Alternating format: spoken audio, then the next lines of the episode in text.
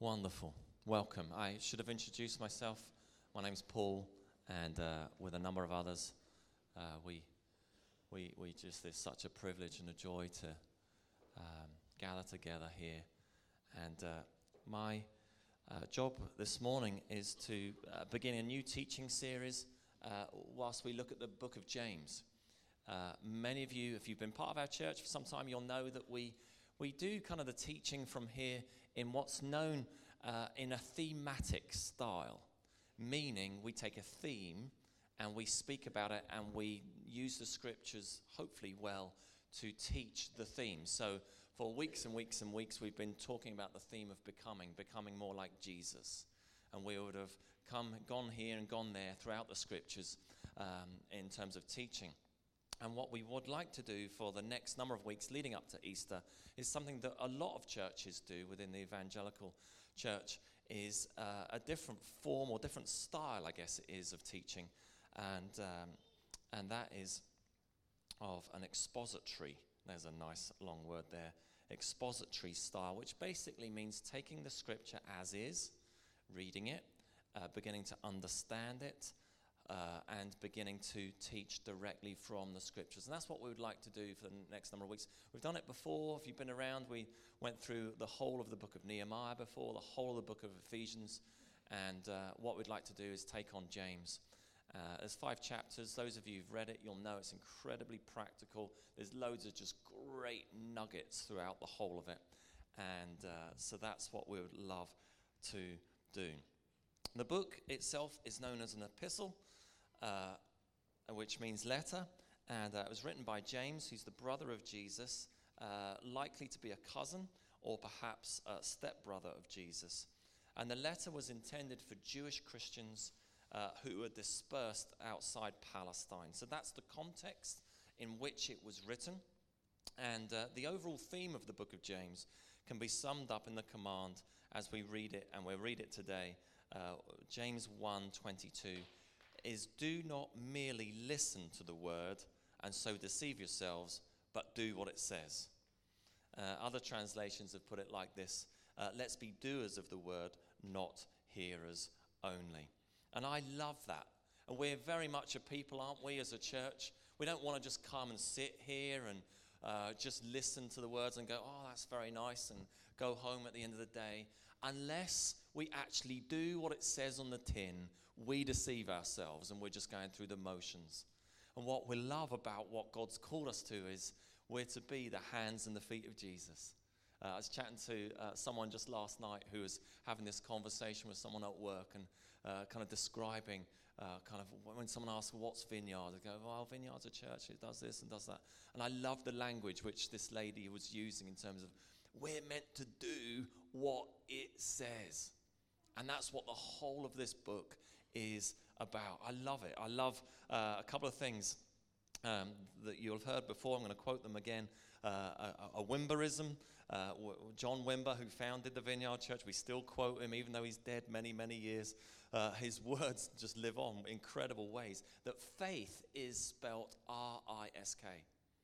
That faith is meant to be put into action.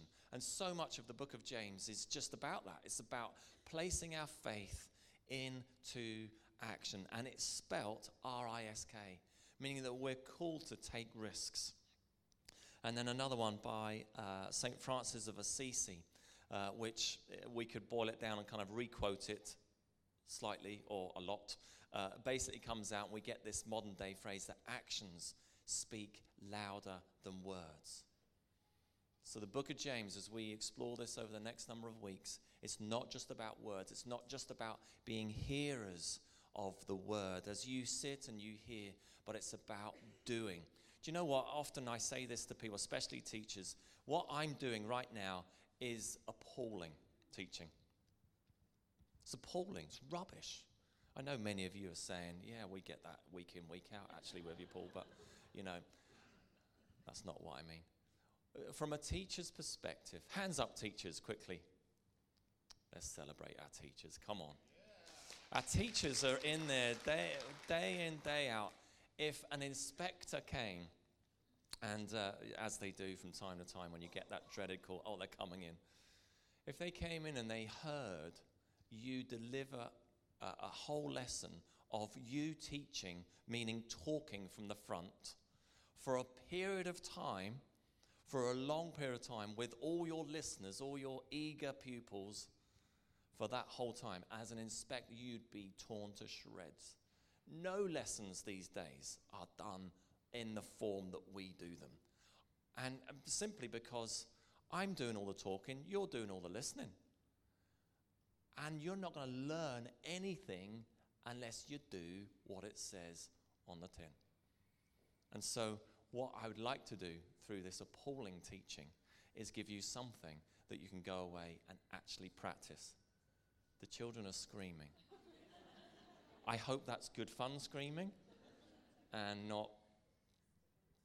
I guess, let's just trust it's good. Oh, my iPad's gone off. Hold on. Let's dive straight in. Uh, we're teaching from the Passion Translation. Uh, if you've got another translation, you can read alongside it. We're in James 1, verse 1. Greetings. My name is Jacob, James, and I am a love slave of God and of the Lord Jesus Christ.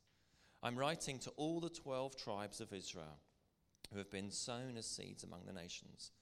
My fellow believers, when it seems as though you are facing nothing but difficulties, see it as an invaluable opportunity to experience the greatest joy that you can. For you know that when your faith is tested, it stirs up power within you to endure all things. And then, as your endurance grows even stronger, it will release perfection into every part of your being until there is nothing missing and nothing lacking. And if anyone longs to be wise, ask God for wisdom, and He'll give it. He won't see your lack of wisdom as an opportunity to scold you over your failures, but He will overwhelm your failures with His generous grace. Just make sure you ask, empowered by confident faith without doubting, that you will receive. For the ambivalent person believes one minute and doubts the next. Being undecided makes you become like the rough seas driven and tossed by the wind. You're up one minute and tossed down the next. When you are half hearted and wavering, it leaves you unstable. Can you really expect to receive anything from the Lord when you're in that condition? Anyone here feel like you're facing difficulties right now in life? I'm not asking for a show of hands, but if you want to, you can. Anyone? Life just seems like an uphill struggle. And that won't surprise me. Life is tough. In this life, you will have many troubles. It's full of trials, things that we're to face and overcome. But James writes this see it as an invaluable opportunity to experience the greatest joy that you can. The NIV translation, you may know, you may know this is consider it pure joy when you face trials of many kinds. Let's be honest. Uh, that when we read that and hear that, that's just nuts. Like, how many of us, when something really difficult comes into our situation, are kind of walking away going, Praise the Lord. Oh my goodness. Praise the Lord, of a flat tire and I'm late for work. Oh my goodness. Hallelujah. Or, oh, course we don't. Of course we don't. And yet, James is saying this when we face difficulties, see it as an opportunity, an opportunity to press into relationship with Jesus. Instead of relying on our own strength, which, let's face it, in our culture we often do, it pushes us towards Jesus' face.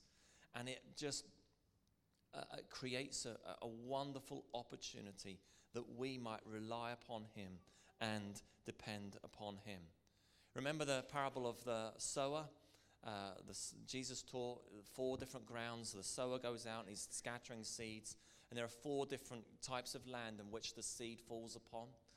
And for three of them, um, paraphrasing really quickly and really briefly, are simply uh, descriptions of people that respond to the gospel, the good news, And as that seed kind of germinates on whatever land it's uh, landed on, as it kind of grows up, it's usually the difficulties of this world that then kill the life of that seed. It's usually when life gets tough or when God invites us or asks us to surrender even more of our lives that we're off ski. We're like, oh no, that's that's just too tough. And I'm going to focus on this part of my life instead. And we begin to turn our backs on to God. We've seen it, haven't we? We've seen it in, the li- in our own lives, and we've seen it in the lives of many people that we love. People that were journeying good and journeying well, and yet something kind of came into their lives, and their fa- whenever their faith was tested, w- did they trust them? Will they pursue them? And when our faith is tested, will we trust Him? Will we pursue Him? When illness comes our way, do we blame God or do we lean into Him? When we face debt, possibly unemployment, what do we do? Who do we turn to? When we don't see with our eyes God in the midst of our situation and circumstances, do we bail out or do we press in even further? There's nothing like a good old bit of hardship in life that makes us lean into Him even more. You may well have heard this phrase before. Life circumstances that are difficult can either turn us and make us bitter or better. And a lot of it depends upon our posture and our choosing and our relationship towards God.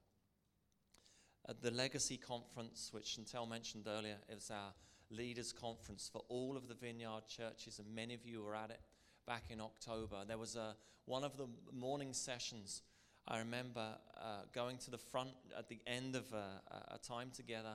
I remember literally kneeling on my, uh, on my knees, because that's what you do when you kneel. I was kneeling on the ground, literally sobbing, like just bawling, like, like tears and snots like you've never seen before for a long, long time, as I'm surrendering something that I'm journeying personally in my life. I kind of got to the end of my tether, nowhere else to go. Isn't that ridiculous? When we get to the end of our tether, nowhere else to go but God. We've, we've tried this and we've tried that, and nothing seems to work, so we may as well go to God with it. How ridiculous. Why should He not have been the first one that we would go to in the first place? And I remember literally being on my knees there uh, for what felt like a long, long time. And eventually I came to, and I came and I sat on the front row, and uh, a leader who I trust and love dearly uh, was gracious enough to see what had been going on, came alongside and said, "What's going on? What's what's happening?" And you know that that that moment when you're like, "Am I going to tell him what's really going on, or am I just going to bluff it?" Because you know when you tell someone what's really going on, you take a risk. You entrust yourself and your stuff to someone. And uh, I had nothing to lose, so I just told him what was going on. And with that sort of risk and that fear of, oh my goodness, what's he going to think when I really tell him what's really going on? Just puts his arm around me. It's just like, it's wonderful. I'm like, what? what I've just told you is wonderful. It's pretty darn. You fill in the gaps with the word you want to use. It's wonderful. Just means that you have to trust Him with it. There's nowhere else to go, no one else to turn to. He's doing this. This has come up so that you can entrust your life in Him, with Him, even more. Faith is spelled R I S K, entrusting our lives. And as we do this, time and time again in our journey, in our walk with the Lord, he invites us to give us just that little bit more each time. And what it does, and what James describes here, is it builds endurance. Uh, a buzzword at the minute, uh, which is being quoted often, is resilience. Resilience, endurance, that ability to keep going. Um, I've been really inspired by many of you and many of other people that I know who have um, decided to take up running uh, for the first time. Uh, people uh, who uh, would have quoted saying, Oh, yeah, before I tried this, I couldn't run the length of myself. I love that Northern Irishism. Couldn't run the length of myself. You know, you kind of eye them up and go, You're about five foot eight. You can't run five foot eight. My goodness. Week by week goes as you embark on a couch to 5K. Go out a couple of times, run a bit, walk a bit, run a bit, walk a bit, run a bit more, walk a bit less, run a bit more, more, walk a bit less, less. Suddenly, after a number of weeks doing 5K, couldn't have ran the length of myself. But bit by bit, as you stretch yourself, as your body physically adapts to the increased demands placed upon it, you're developing this resilience and this endurance to keep going. As we surrender ourselves to Him, risking it all, wholly trusting in Him, we are able to endure all things. And it's God who works in us for His greatness and His glory. But boy, it's hard. And boy, does it feel unnatural when we say, You can have it all. I choose to lay this stuff down. And I sense this morning there's some of you, you're hearing the words. And if we're to do what it says, to be doers of the word, God is in asking you, is just gently inviting and wooing, saying, that thing in life right now that you cannot control or you cannot affect right now, just give it to me. Just lay it down and see what I will do in you and see what I will do through you. James changes tact and asks if anyone wishes to be wise or seeks wisdom should ask God for it. And uh, let's face it, this has been a prayer of many of ours, I'm sure, in certain situations and circumstances. What am I to do? And we begin, we say, God, give me the wisdom to know what to do here.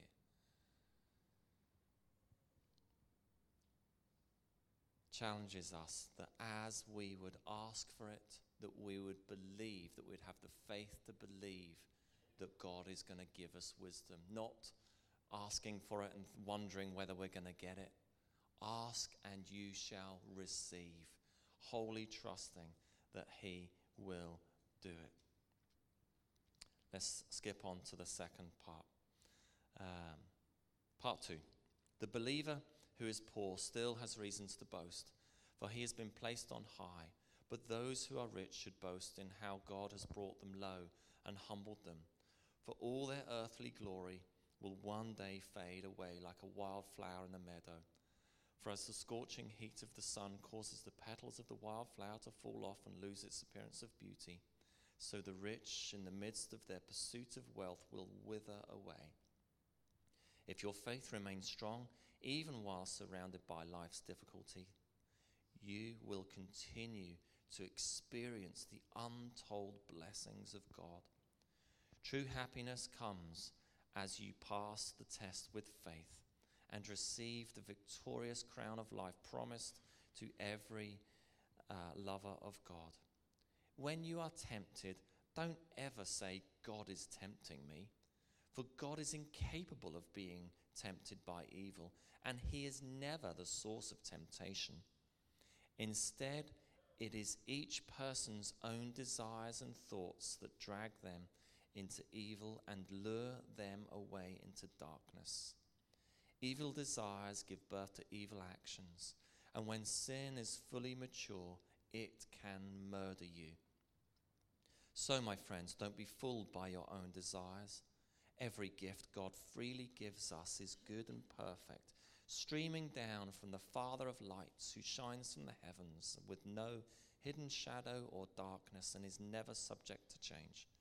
God was delighted to give us birth by the truth of his infallible words so that we would fulfill his chosen destiny for us and become the favorite ones out of all his creation. James takes what we would think is a bit of a random um, detour and addresses wealth and poverty, and again highlights what is highlighted in many other portions of the scriptures regarding the poor. The poor, in fact, are favored. Physically speaking, uh, poor is a blessing as it's God who lifts them up. And those whom are rich in wealth, there comes a, a degree of humility one day as their wealth will fade and pass as they pass. He then links those words to the next number of words that your faith remains strong even while surrounded by life's difficulties, will continue to experience the untold blessings of God. True happiness comes as you pass the test with faith, receive the victorious crown of life promised to every lover of God. A reiteration and building on what has been spoken of earlier in the passage. Despite life's difficulties, hang on, hang in there. Keep the faith, keep showing up, keep praying, keep loving, keep your heart soft and surrendered and not hardened. Keep the faith. How many times have we seen followers of Jesus bail out? Something happens, something comes their way, a temptation of a relationship that they know isn't right, that they know isn't healthy, and they bail out. Temptation that comes when life's just difficult and someone upset you and they're out. A pursuit of wanting to do something out of uh, fleshly desires that just becomes this sidetrack. The pursuit of wealth in the wrong way, for the wrong reasons and the wrong motivations that completely, another Northern Irishism, kiboshes their life. Keep the faith. Paul writes uh, elsewhere to the Galatians, You were running a good race. Who cut in on you? Who cut in on you from obeying the truth? True happiness comes as we keep the faith. People who get railroaded are usually miserable. The people that, you know, I used the word earlier, are off ski, they're out of here. We meet them, don't we? We bump into them in Tesco's. We see them in the street and we say, How you doing? And they put on this brave face and they say, Oh, we're doing really well, thanks. Yeah. You know they're lying. You know that they're just putting on this facade and they, they tell you this story of how life's absolutely brilliant. When deep down you know inside that the only way to life, the only way to true happiness and contentment is by pursuit and relationship with Jesus. Keep the faith. Keep trusting. Keep going to Him when life gets tough. The tough get going. It's not even in the notes, just comes. The Lord's inspiration, Billy Ocean, just comes. One day we'll receive a victorious crown, similar to where Paul writes in Corinthians everyone who competes in the games goes into strict training. They do it to get a crown that will not last, but we do it to get a crown that will last forever. I've had the honor over the years of doing a few funerals, and maybe as we all get older, maybe I'll be doing some of your funerals. I'm not looking at anyone in particular, by the way. It's just part and parcel of life. Let's just get used to it. Let's talk about it. No? No, I don't. It's such a joy and a privilege to do them, even though they're devastatingly sad and sorrowful. Of course, they are. See, the ones that are easy to do is those who've lived a life of love those who've ran a good race, who fought the good fight, and you can stand there and say, I knew whoever, and I knew that they were a passionate follower of Jesus, and they went through such a difficult time then and here, but they endured. They pressed into relationship with Jesus and they pressed into relationship with Jesus' friends. And together they ran, arm in arm sometimes, shoulder to shoulder. And they kept the faith and they kept going. And as they did that, you want to see the beauty that came from their relationship. You want to see the beauty that transformed their life. How on earth they were able to sustain the most horrendous things in life.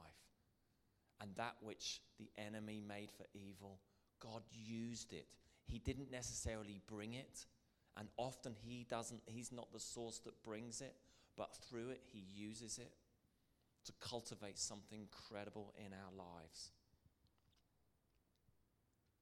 Where are we? Are we done, or do you want some more? Uh, let's be honest, I really don't mind. I've got more, but I kind of feel like I'm waffling now. Well, I'm not waffling, it's actually. Do we want more or stop? no one knows what to do, do they? no one wants to be the person to say, We're done, we're done. Coffee time. Here, by the way, we got donuts afterwards today. After popular demand, the donuts are back. And this time, they're not yesterday's baking, they're this morning's baking. We've done a deal through someone that we know who works in Sainsbury's, and uh, they, they got in early. Thanks, Matt. Oh, Hannah, was it you? No, it wasn't you. Uh, so we've got, we've got fresh donuts. There are only a hundred of them. So if you want one, you've got to get in there quick. Oh, okay, we've got a few minutes. Let's, let's speed up. Let's get through this. Chantel's going to start giving me dirty looks. I mean, um, encouraging looks that telling me to hurry up. James changes tact again slightly, which I've done a few times also, and addresses temptation and its source. It's pretty clear that God doesn't do the tempting, right? We know that the temptation comes from the evil one. And evil desires give birth to evil actions. And when sin is fully matured, it can murder you. Temptation is not wrong. To be tempted is not wrong. It's we're human. And the evil one will do anything and everything in his powers to sidetrack us, to blindside us from taking us out, and will tempt us to lead us into sin. And when sin is birth, we have the opportunity to repent and to turn and go the right way. Another Northern Irishism, when we catch ourselves on and we realize and we choose to go down the right path, the narrow path. Or we continue to go down that wrong path. And that wrong path leads to more and leads to more and leads to worse and worse and worse until it will just destroy us completely. Um, some of you will know that uh, a number of us, we go into uh, Carrick Academy and we do a bit of mentoring. We spend a bit of time one to one with a number of pupils.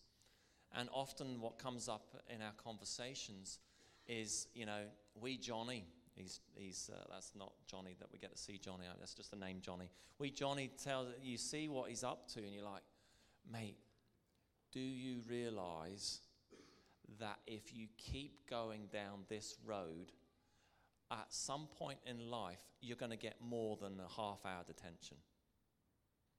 And now is the time to make some good choices. They're going to take the direction and the trajectory of your life from going this direction to that direction. And it's up to you to make some good decisions. We will know people in our lives that have ended up doing some crazy things. People who begin an affair don't just start randomly one day. People who end up in life uh, changing, habit forming things that grip a hold of their lives don't just one day say, I'm going to be a drug addict.